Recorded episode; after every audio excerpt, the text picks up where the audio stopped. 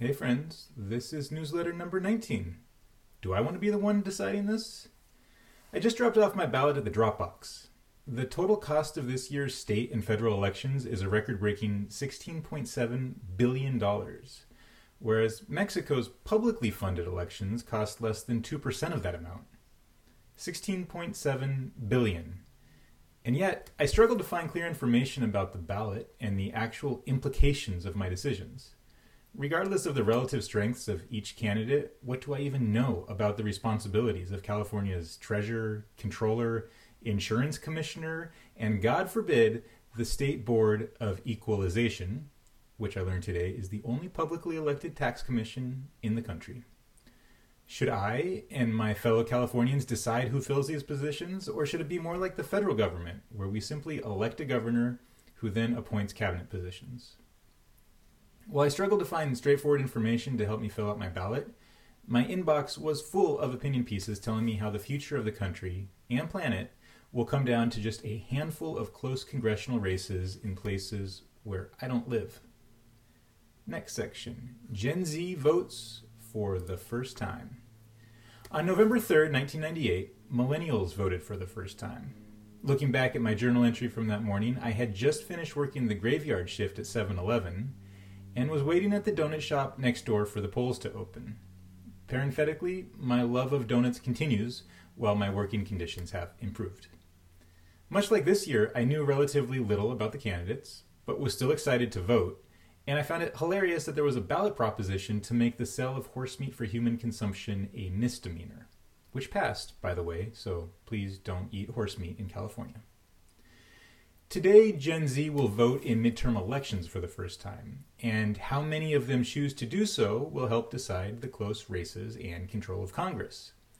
Given what seems to be now the near certainty of a 2024 Trump presidential bid, their voting turnout will also decide the next presidential election, as the exit polls from 2020 below highlight. For the past 22 years, the Harvard Youth Poll has surveyed a few thousand youth aged 18 to 24 about their views on politics and democracy. When the project launched in April 2000, the founders described their motivation as, quote, in 1972, 50% of eligible voters aged 18 to 24 cast a ballot in the presidential election.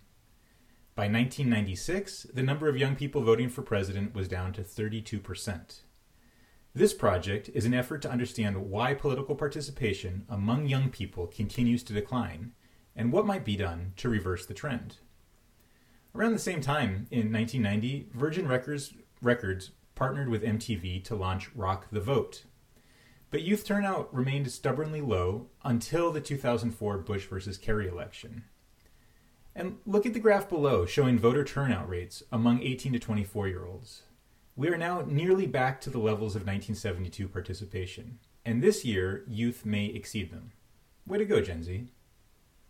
The Harvard Youth Poll released their latest survey results last week, including a three minute YouTube overview produced by some delightful Gen Zers. Next section A Make Believe Quest. I spent nine hours on Saturday riding my bike with three friends through the redwood forest surrounding Santa Cruz. We expected sunshine and blue skies. What we got was rain, fog, and mud.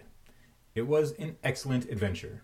There's something prehistorically satisfying about spending an entire day exploring in nature with friends. A quest, I am told, is a journey toward a specific goal that requires great exertion on the part of the hero, who must overcome many obstacles that lead to a change in outlook. I don't know that any of us had a specific goal other than finishing, though we certainly overcame many obstacles and we grew closer together in the process.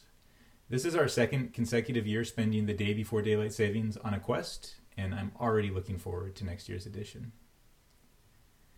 The next and last section is what we learn in our early 40s.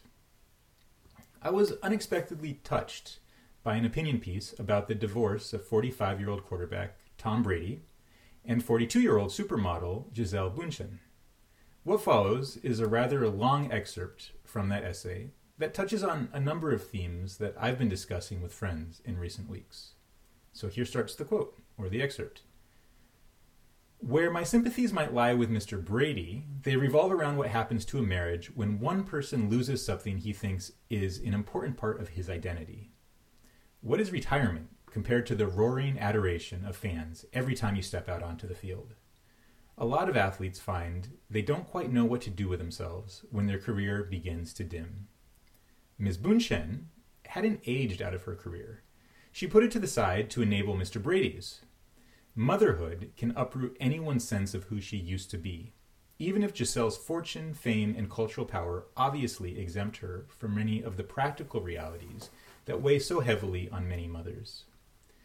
Marriage, in its modern incarnation, has become less a contract between a couple and their community, and more a promise between two people to single handedly fulfill each other's every need.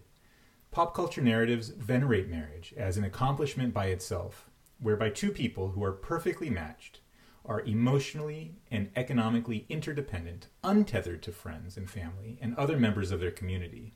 Exactly the support network that might provide a sense of validation and worth when you can't play professional football anymore. For women like Ms. Bündchen, in marriages where both partners have interests outside of the marriage and household, roles often shift based on availability, income, health, and whatever they agreed to in the partnership. They also shift according to societal expectations, and even wealthy women like Ms. Bündchen, who can afford childcare and outside help, and has more control over her time than a lot of working women, are still subject to the old biases that their role is essentially supportive and their own ambitions secondary. End excerpt. What I've learned in my early 40s is that marriage is a source of great joy, comfort, and growth. And it can be dangerous when one's marriage becomes the sole source of an identity. Same as work, friendships, families, and hobbies. No single source will satisfy us all of the time. I'm reminded of a, reflect, of a reflection by endurance runner Bolota Asmerom toward the end of a long podcast. He says that running has given him everything. It is his source of pain, pleasure, and motivation. But now that he's in his 40s, and mindful that he could suffer a debilitating injury at any time, he's looking for his plan B other so- sources of joy, meaning, and transcendence. And with that, may you have a happy, meaningful, and transcendent week. I'll catch you next week.